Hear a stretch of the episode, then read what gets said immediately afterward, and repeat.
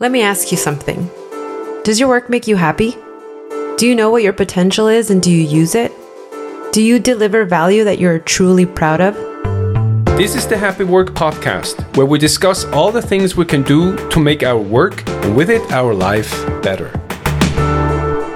So, with the holiday season over, I would like to reflect on something that we attach with the holiday season, and that is happiness. We call it the happiest time of the year or uh, the most wonderful time of the year.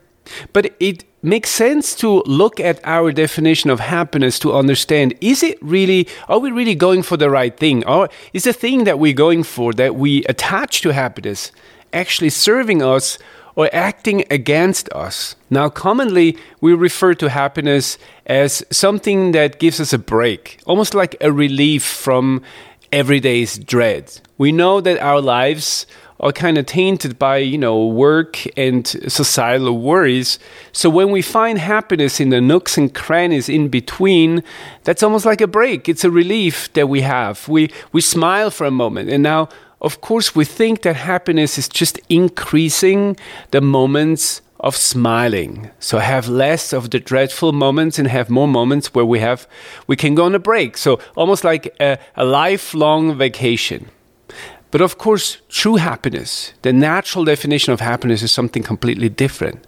It's not something that is a vacation or a break.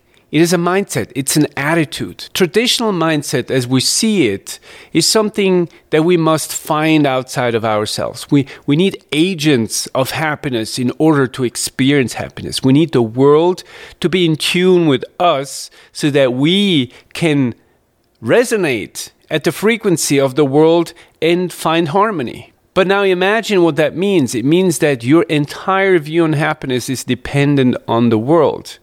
And that is the exact counterpart. It's, it's the exact opposite of happiness because true happiness means just one thing it means to be the owner of your emotions, it means to be in full and total ownership of the thoughts that create your emotions and with it your reality. So it means that true happiness is a lived experience that comes from inside and goes out into the world, not the other way around. That is happiness. But that also explains that happiness is not just about smiling and about laughing, it's not just about finding you know that expressive joy that you see in people who are high on sugar. Not at all. True happiness means to be able to go through the entire catalog, the entire scope of human emotions, but without being controlled by them. When you control your grief, when you are the owner of your grief, when you decide on your grief, when you are experiencing that grief voluntarily, in acceptance with yourself, then you have grief in happiness. You're still a joyful person because you own yourself. But the momentary reality of your life might be grief, might be despair, might be sadness.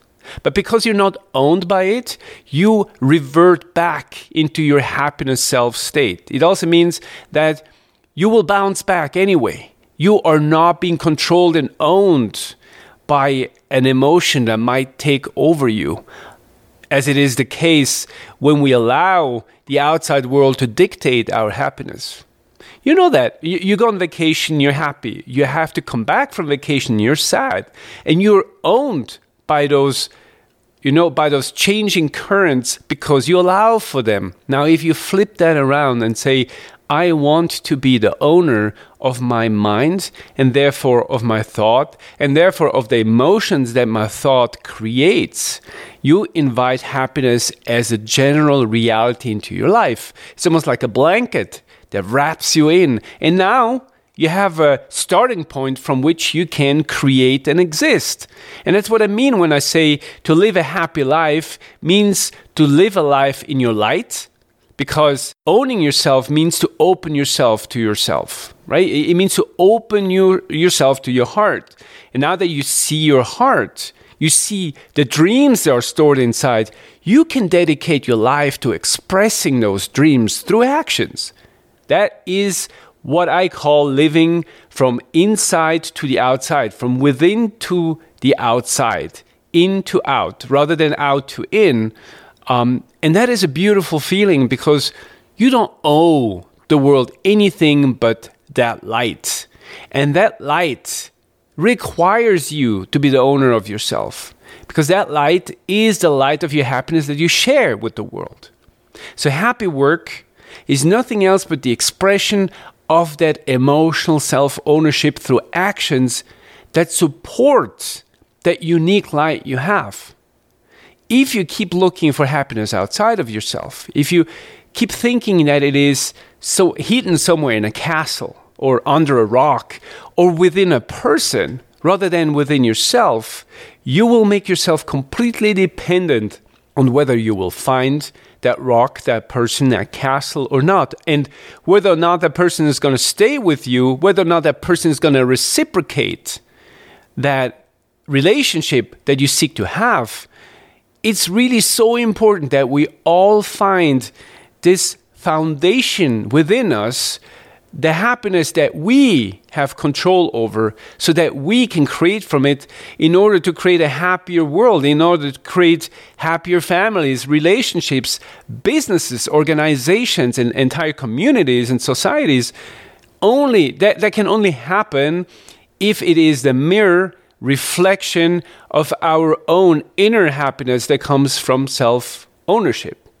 And that self ownership, you know, it we've given it a lot of names. What we called it uh, unconditional love or abundance. But to have love for yourself, to feel abundance in your life, means that you opened yourself up to your self ownership. The very instant you invite unconditional love as a reality into your life, you have recognized that you are the creator of your reality that you are the maker of your happiness, that you don't need to judge the world whether or not it is good to you or bad to you, whether or not it's, it's a happy universe or not. You realize that you are the center of your universe because you are the maker of your happiness. And you can only make happiness from within if you own if you own that which creates the happiness, if you own the mind that creates the thoughts that creates the reflection of the emotion on your inner canvas. That is your only power, but it's a superpower. It's a superpower that so many people, actually, the majority of the world's population, is not picking up.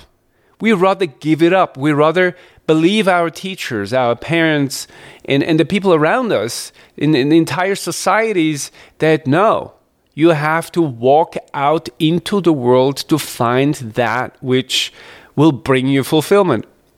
And this is where we, we misunderstand the stories that have been told to us through myths and, and tales throughout the centuries. We think we have to be the hero that walks out into the world and finds something that can bring home, that will bring light into uh, their homes and hearts. But what these stories were always trying to tell us is that Yes, we're heroes. Yes, we're on a journey, but that journey leads inward. That journey, when you go into the forest, it's you go inside of yourself to find that light. You have to self create before you can go and be a light for others. That is how happiness works. Happiness is like a waterfall. It needs to first come from the source, your inner source, so that it can then cascade down into the world. And that is not just, you know, a, a privilege or a possibility.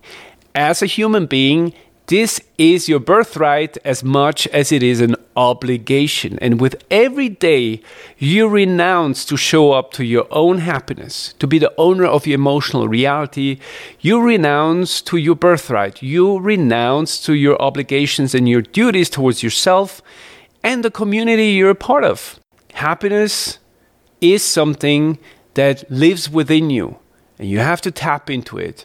So relinquish the idea that it is something you have to attain, achieve, find, and embrace the idea that you just have to open yourself up to it within you, and then dedicate your life to serving it by honoring it and sharing it with the world in the purest, truest, most honest ways possible.